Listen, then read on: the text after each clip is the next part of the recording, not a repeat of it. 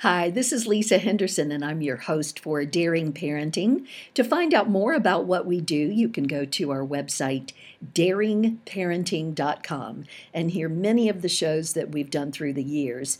And if you've listened to Daring Parenting before, you have heard Dr. Stephen Pries, but I'd still like to introduce him. He is a psychiatrist based in the Atlanta area, very well known not only around the region but around the world. He is a terrific speaker and has also done some DVDs as well. In 2000, he was named Psychiatrist of the Year by the Georgia Psychiatric Physicians Association. And not only that, but we have been able to interview Dr. Stephen Pries for going on, I would say, about 25 years now. So, Dr. Pries, it's great to have you back with us again, and I thank you for taking time to do this today. You're welcome. Glad to be here, and I hope I can help. Well, you always do. And I thought about you the minute the pandemic started because my own mental health was in jeopardy.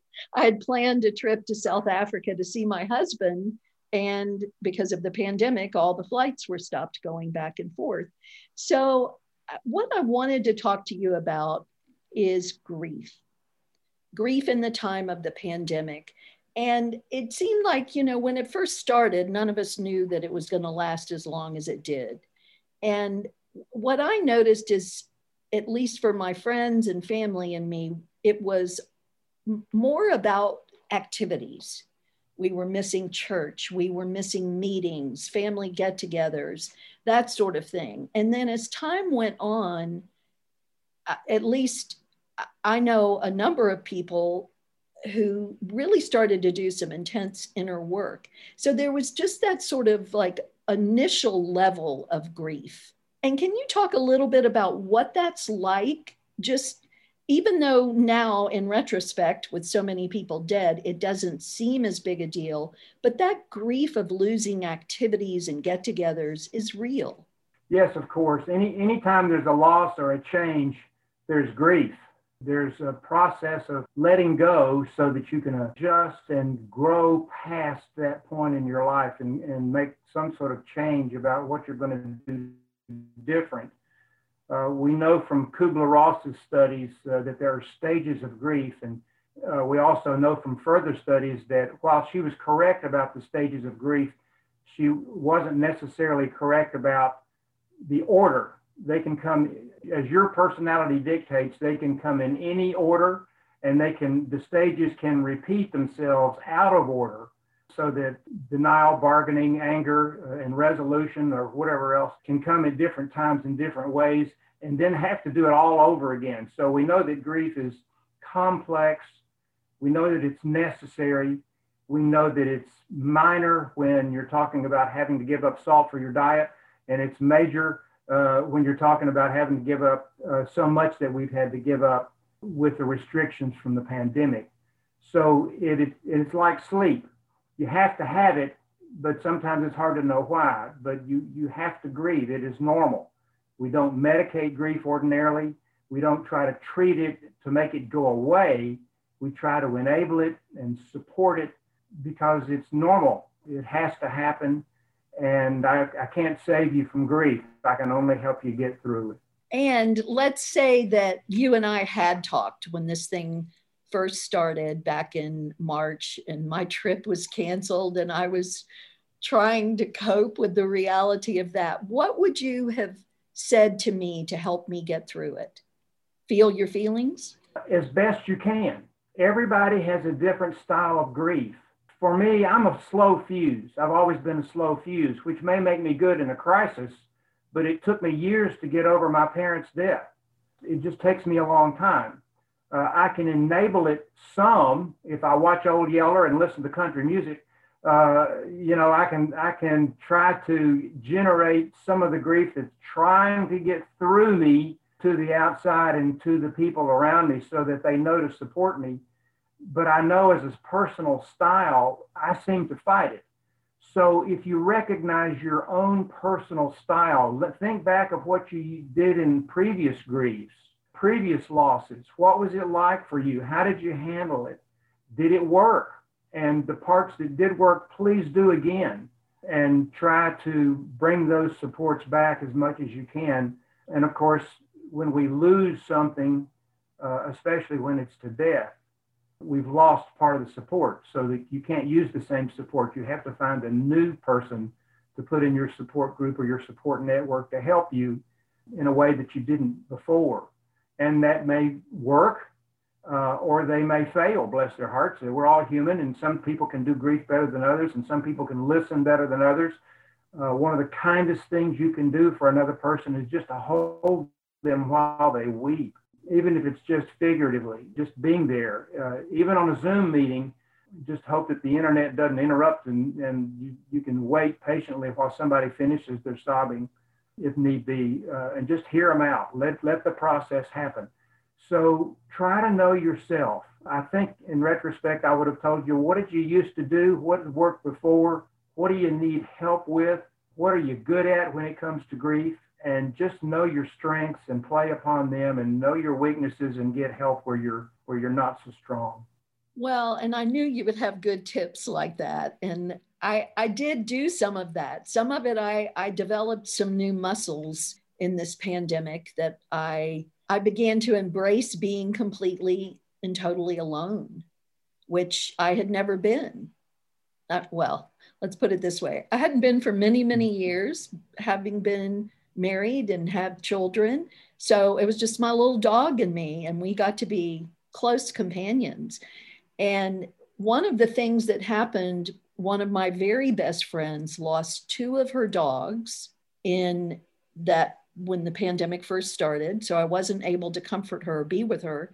Then her mother died, and she had to split care with her sister, uh, with her father. So all of a sudden, here's one of my dearest friends, and I can't hold her while she weeps or be with her to comfort her or anything. So I, I felt very inadequate as a friend. And I think that was the beginning of understanding the limitations that the internet has, that phone calls have. So I did send her a note. I've gotten actually kind of back into writing notes to people. It's something we've been doing at church as well, is reaching out and calling people and writing do you think this might be a good time for us to go back to some of the old fashioned ways we used to communicate and express our feelings with people? Absolutely. Uh, use the old and the new. Uh, the Zooms work, the texting works, the message on your voicemail works, everything works. Sending cards that are prepared, sending cards that are blank inside, and you simply generate the message on your own is always appreciated. Sending recordings. People forget that we used to record uh, tapes and send to each other. Uh, that's a wonderful way to communicate. I don't know what we'd use anymore. I guess you'd have to talk to somebody more technically sophisticated than me. Would you send them a stick? I don't know. but uh, something that you have prepared that they can play over and over again because it's dear. That's something you can carry around with you. A message that is wallet sized or pocket sized that they can whip out any pause, prayer that you would like to share with them that they can use while they're at Starbucks if they want to, or while they're sitting in the parking lot and because grief washes over you. It doesn't announce that I'll be there in 30 minutes and so get ready. It just hit blindsides you. And you suddenly find yourself awash in tears and you have to sometimes excuse yourself and say, I'll be right back. I'll you gather yourself together and of course you you return as soon as possible. But it just hits you. So uh, to have something in your wallet or in your pocket, a little talisman, a rabbit's foot, a picture, a poem that you wrote, something that somebody else wrote that you found significant. Everything works. Everything is worth doing, and you never know what will be significant. Some people um, want a picture, but I know what's dear to me is that as I know I have my mother's letter opener, which of course she held in her hand every day, you know, things like that that are be specific and, and sentimental for me, but wouldn't matter a twit to anybody else. But you never can tell what is going to work and what will let somebody hang on to as they get through this process, which has to be done. If, if for reasons of emergency, you do need, unfortunately, to have to be medicated in order to get through a trip or something that you can't postpone, all it does is postpone the grief. Once the medicine's gone, you're going to have to grieve. That's why we don't recommend medication for grief. It just forestalls it. I'd rather have grandma be a blubbering mess at granddaddy's funeral while all the supports are around her as much as we can these days than to give her medication to get her through the funeral so she looks fine. And then six months later, when she's crashing, everybody's gone. So trying to be there in every way you can is a wonderful thing to do. But don't forget the little things out of the past, the old fashioned things. They're very valuable. YouTube has a plethora of wonderful things that you can play over and over again, if it's songs or, or, or music videos uh, that touch your heart and help you. What about people that that are not experiencing necessarily full out grief, but during the pandemic they began to get depressed and maybe even severely depressed.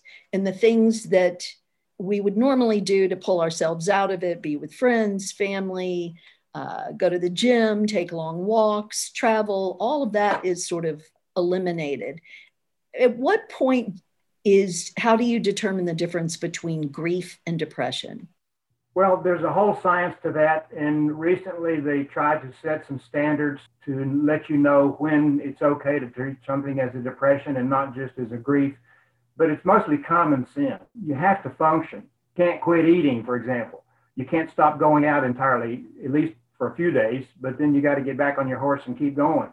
If you're worried about somebody, uh, use common sense. At some point, enough is enough, and you start encouraging them, please see somebody at least start with your minister and then maybe move to uh, counseling and then see a psychiatrist if you have to, if you think you're going to need medication or all the above together. It's common sense. Some people have more reserve than others. They can retreat and be a hermit for two or three weeks and they can be okay and they can come out the other end and they've taken care of themselves. They, they didn't quit eating. They're still mowing the lawn. They just wanted to be alone. Other people have very little reserve and it starts affecting them in severe ways. You, you don't just see it and they're not taking care of themselves. You see it in the loss of their function.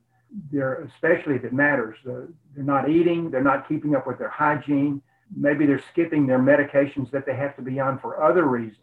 Serious consequences. Common sense says this is not acceptable. You have to at least take care of yourself so you can get through grief and be okay when you come out the other end. Uh, we also know that the worst thing you can do for your memory is get depressed. So it does affect your memory. If you're starting to lose function and you can begin to tell it, it's a it's a flag, you know, so do something different. I know at times during when I was grieving, I made myself do something every weekend. I had a, list of uh, men friends that I said I'm going to keep calling them until somebody's going to do something with me. I just wouldn't be alone at home on the weekends. Of course, I had work during the week, but I'd made sure that I stayed active during the weekends, no matter how artificial it turned out to have to be for me to generate some kind of activity. And I listened to my own advice and made sure I stayed active.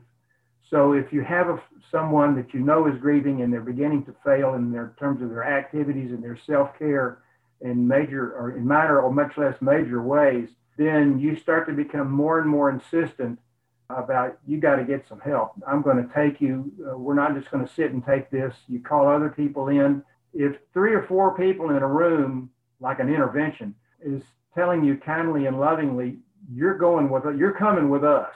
You know, get your I've got your code and come on, we're going. And you just insist and you take them to get help.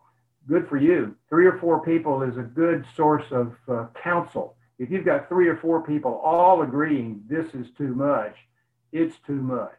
Not only talk to um, the person you're worried about, but talk to their support system and see if they agree with you. So and so is not doing well. You may get a different story. It may be that you're only they only let you see the worst side, but everybody else is, is can assure you, no, they're getting out. They're still doing okay. Uh, we're watching them, and we'll let you know, and we'll call you if it gets worse.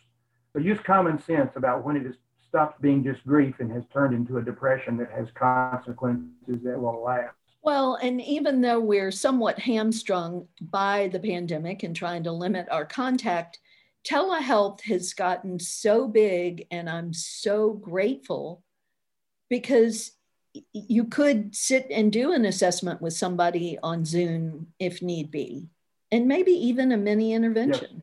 We've had Zoom meetings uh, for our church, of course.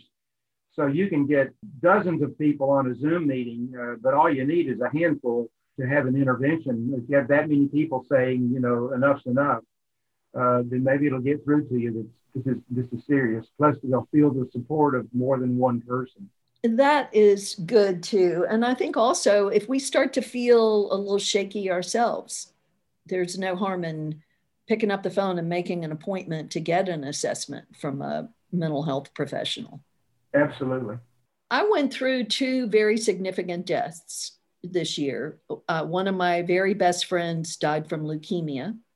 And fortunately, I was able to actually go and say goodbye to her. And I went in with my mask and she kind of motioned me to come hug her. And I was like, it's okay. And I thought, well, heck, she's dying. I guess she doesn't need to worry about COVID.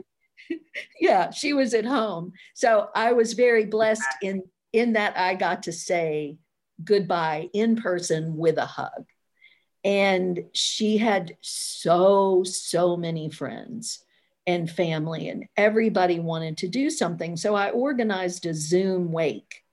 And it was nice, and we all got to talk, but it's not the same. So when we have a big loss like this, okay, so we do like a little stopgap measure for Zoom, but is it important to try to do a real ritual later when we come out of this pandemic? Everybody's different, and, and some people are going to need that, and some people may not. This pandemic has been a surprise.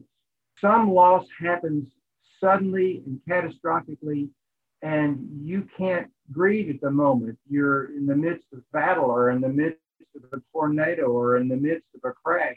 You and other people have to survive before you can get back to grieving. And so it truncates our grieving process, it, it, it delays it it makes it more difficult. So some people are going to have discovered that they got through it and they're ready to adjust and they're ready to get back to what they were doing as best they can. Other people are going to, for reasons that they don't understand, have a longer grieving process and they're going to have to go back and revisit this again and again. I have had to remind people in the past that every time you suffer a loss, you go back and you recapitulate grieving for every other loss you've ever had. It's a reminder. And if you, and I've had people in therapy suddenly with the loss of their goldfish, uh, weep and cry for weeks because it wasn't a goldfish, of course. It was that they never grieved over their mom or their dad, but finally the goldfish was the straw that broke the camel's back. And here comes all this grief pouring out. And you just have to remind them I know what you suffered was sad, and but it doesn't deserve all this grief. I think you're still grieving over something else that you're not aware of, or if you are aware of that you didn't know that you didn't finish your grieving. So let's wonder about that. Have you had any other losses that maybe you, for reasons of emergency or lack of support system or just youth and unknowing, didn't finish? And with that kind of searching and exploration, you may be able to come up with an answer and help them go back and finish the grieving that they've never finished so that when they come through this grief, they will be complete and they will be whole again and ready to continue in a whole new and better way. So, this kind of takes us back to the thing we were talking about the depression or, or deep grieving. If it seems out of proportion to, for example, Uh, when I found out I couldn't go to South Africa, I wanted to die. I just flat out wanted to die. And I realized this is really not about not being able to see my husband. This is about all of the loss and all of the grief. So it was way out of proportion, the weeping and gnashing of teeth. So I think this is a great thing for us to remember and especially having all this time alone and quiet and even if people are working at home it's still a different level of being with ourselves. We've discovered that there are benefits to being alone and getting to know you as a way of getting to know yourself. We didn't plan it this way but for some people it's turned out to be true. I've also heard from families that are suddenly thrust together as they quarantine together that they had to get to know themselves better in a whole different and better way. There, there really was some silver lining behind the cloud in many circumstances. So we've learned in different ways about ourselves. One of the things that I've had to also remind people, your story makes me remember, that suicidal ideas are just a symptom and it can be a way of trying to have some control. Suicide is an idea that says, think of a plan, don't take no for an answer, be action oriented, and go forth.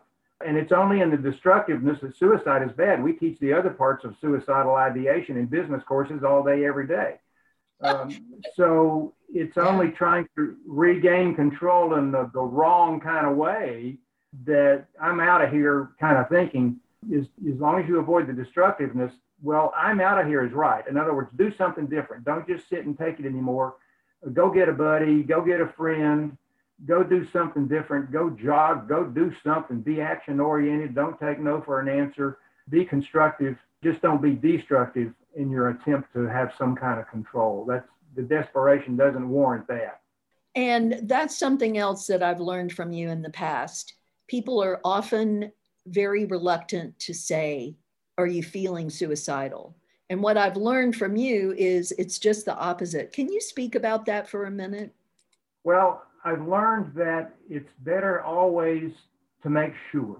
And if, if suddenly that pops into my mind, then I have that's my cue to say, no, wait a minute, you know, be confrontive, admit it like a fault of your own. I, you know, if you were to say it in so many words, you know, I hope I'm not overreacting, but surely you're not thinking of hurting yourself.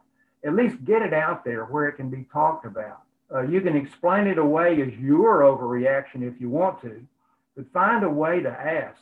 Don't hem and haw around it. If you, if they even seem to uh, suggest that that is even part of what they're thinking, confront it right away. It's always easier to fix a problem when it's little than when it's big. So while it's just a niggling thought, uh, in think in your mind, make sure that it's not a little tiny thought in somebody else's mind as well. Uh, and if they say, "Oh no, where'd you get that?" and you say, "Well, it was just me," you know, that's just I, I was afraid that's what you were thinking. Blame it on yourself, but you got it out on the table. You figured out a way to, to say, "Forgive me if I'm wrong, but are you even thinking this? I need to know because if that's the case, we need to get some help." So just find a way to, to be open about it as soon as possible. And you are not going to make the person commit suicide by asking them. No, no, there have been enough studies to know that it's better to get it out on the table and discuss it and let the other person, and if they say, yes, I am thinking about it, then you know your concern is valid and you can be more assertive about getting them help. It's when it stays hidden and grows if they think that they said something alluding to being self destructive and you didn't say anything, the worry, certainly from a counselor's point of view, is that you accidentally said it's okay to think that, and it's not. Uh, you don't want to accidentally be complicit in enabling destructive thinking because you didn't say something. So if they if they even happen to say, well, at least I'm not going to hurt myself, don't greet that with silence every time you say, good. I'm glad to hear you said that. Uh, acknowledge positive thoughts always and explore negative thoughts always. Don't well, take a chance. And it also lets the person know you're listening and you care. So, Dr. Prees, as we you're listening at every level and not going to even take a hint it looks like we're going to have many more months of uh, being careful, staying in our pod, whatever our little pod looks like, hopefully more testing so we can get out and about and travel more. What can we do to maintain good mental health? Common sense. Stay active, stay healthy, watch your diet, get some exercise, make sure that you don't bottle up your feelings if you even think something's not right, figure out a way to Google it, uh, explore it. Don't just sit and take it like a hitchhiker in a hailstorm. Try to do something that seems like something's not going right, that you fix something. I used to also teach people that no matter what I do to help you with the conflicts that you're dealing with, you still have to do the basics. You still have to maintain your health, brush your teeth, stay clean, change the sheets, uh, get your exercise. Don't overdo it in your eating, or you're certainly not in your drinking. And do do things that we know are good for you. You, I, I can't save you from that. No matter how mentally healthy you think you are, you still have to take care of yourself. Keep your weight down. Uh, all the things that we know to do. So, all certainly make sure you're doing all that, even if it takes every ounce of your energy to just maintain yourself. Then that's what you're supposed to be doing so that when you come out the other end of it, you're still healthy. And I have one last thought. I thought that was going to be it, but I have one last thought I'd like for you to chime in on. It's about hope and how important it is for us to have hope for the future. The more I read my Bible, the more I'm convinced that the word hope in the Bible is just our, our expression of positive thinking. Be positive uh, accept the fruits of the spirit of the spirit as in your life. Uh, if there's anything valuable, worthwhile, of noble thinking, of good report, think on these things. Be be positive. Have hope. Have positive hope. Know that somehow this will end. We'll get through this. Everything will be okay. Take care of yourself and know that, that you have the resources around you if you ask, if need be, to get through this. Know that there is a future uh, I remember one of my friends talking about the differences in Vietnam, and he got back from Vietnam, was talking to his mother about the difference in her experience in World War II and our experience in Vietnam. And she said, We didn't know that we were going to win. You know, so there was a, a very lack of hope. At least in Vietnam, we knew that win or lose, we could get out of there and let it go. In World War II, people didn't know. So hope makes a big difference. If you know we're going to get through this, and sometimes you have hope on purpose, you just insist, I am going to think we are going to get through this. I'm not going to take desperation and, and uh, destruction for an answer. This is not going to be the end. This will come out and we will be better for it somehow. And so have hope on purpose, with purpose, to help not only yourself, but to help others. Thank you. That what a great way to wrap up today. Because I think we do need to maintain that hope. Yes, this too shall pass, and one day it'll be yes. a story. Our mothers were correct. This too shall pass. And we will talk about the pandemic the way that our parents talked about the Great Depression. Have hope, we'll get through this. And good will come out of it, and has for many of us. Yes, absolutely. Thank you so much, Dr. Prees. It's been an honor, as always, to have you on. My honor, and thank you very much for the opportunity. I hope this helps somebody. Thanks for joining us today for Daring Parenting. My name is Lisa Smith Henderson. And if you're interested in learning more about Daring Parenting and hearing some of the other podcasts and radio shows, just go to daringparenting.com. And you can check out our Facebook page, Daring Parenting, and like us there. Thanks for listening.